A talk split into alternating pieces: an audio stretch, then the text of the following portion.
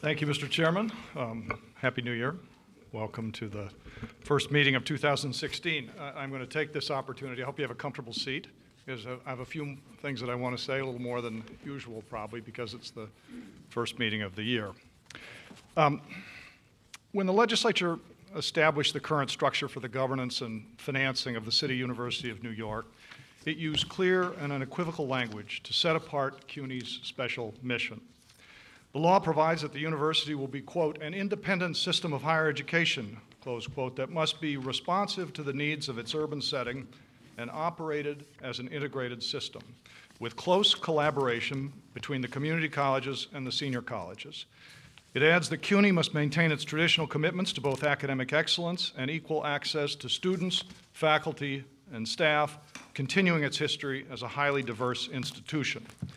And in perhaps its most important mandate, the legislature said, the City University is of vital importance as a vehicle for the upward mobility of the disadvantaged in the City of New York.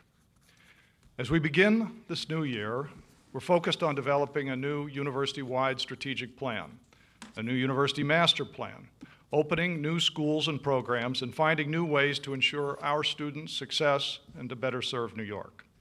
As we undertake this important work, it's useful to recall our unique mandate and our special responsibilities, not just to the future prosperity of the city and the state, but to expanding opportunities to the many underrepresented communities CUNY has always served with enthusiasm and distinction. Much depends on our success in continuing to raise our academic profile, to scale up our highly successful programs for supporting New York City students who arrive with big dreams, but often also with remedial needs, and to attract and retain the finest faculty we can. Succeeding at these tasks with the support and guidance of this board will ensure that hope among our student body, among the largest, the most diverse, and the hardest working anywhere, gets translated into prosperity and fulfillment, as it has for more than 160 years. CUNY is highly regarded around the world for its mission and the success it enjoys in fulfilling its essential work, and our faculty and students continue to earn important recognition. Within the last few weeks, CUNY's online bachelor's degree program offered by the School of Professional Studies was ranked number 11 in the country by U.S. News and World Report. It's gratifying recognition of our efforts to expand the availability and increase the quality of our online offerings. As the chairman mentioned, CUNY Law continues to be recognized nationally. A few days ago, noted as the #1 public interest program in the country, moving just ahead of Berkeley. Well, of course it's ahead of Yale. The new medical school we're opening in the fall will similarly have a distinctive mission in line with CUNY's values. Its students will in many instances come from underrepresented communities, and many of its graduates are expected to return to underserved neighborhoods to contribute to improvement in healthcare. We've also earned recognition for our efforts to ensure that our colleges are increasingly accessible to veterans and offer support tailored to their needs. I'm very pleased that the number of military-friendly campuses at CUNY has expanded from 7 last year to 17 this year. CUNY colleges are working hard to give these deserving men and women the education and skills they need to follow their service in the military with rewarding careers. We are proud to have them at CUNY. I want to take this opportunity to thank my colleagues, the presidents, who have achieved this distinction on behalf of CUNY. Thank you very much. Students clearly recognize the value of a CUNY education. We're graduating record numbers of students, giving them the capabilities and credentials they need to realize their dreams, raise families, contribute to the region's prosperity. This is a result of very purposeful attention to student success and progress, not only to student access. This focus on success, and particularly graduation, is part of a national movement, but in many ways, such as with our ASAP initiative, CUNY has been leading the way. We are keenly aware that it isn't sufficient only to be successful, but that we have to do it as efficiently as possible. We're entrusted with public funds, and we have a responsibility to be the best stewards possible. We have an impressive record of consolidating back office operations and sharing services among all colleges perhaps more extensively than any other university system in the nation. And while we've had success with a number of productivity initiatives, the university will pursue opportunities for further savings. Much of this has been possible because while CUNY is one of the largest university systems in the country, its natural advantage is that it's in one city. This allows us to do things no similarly large institution can do, combining functions that almost have to be done in many locations in other large systems. Among the functions almost always performed at the campus level in other systems that are performed at one administrative site, in many instances at CUNY, include admissions, financial aid, payroll, benefits, security, information technology, and construction.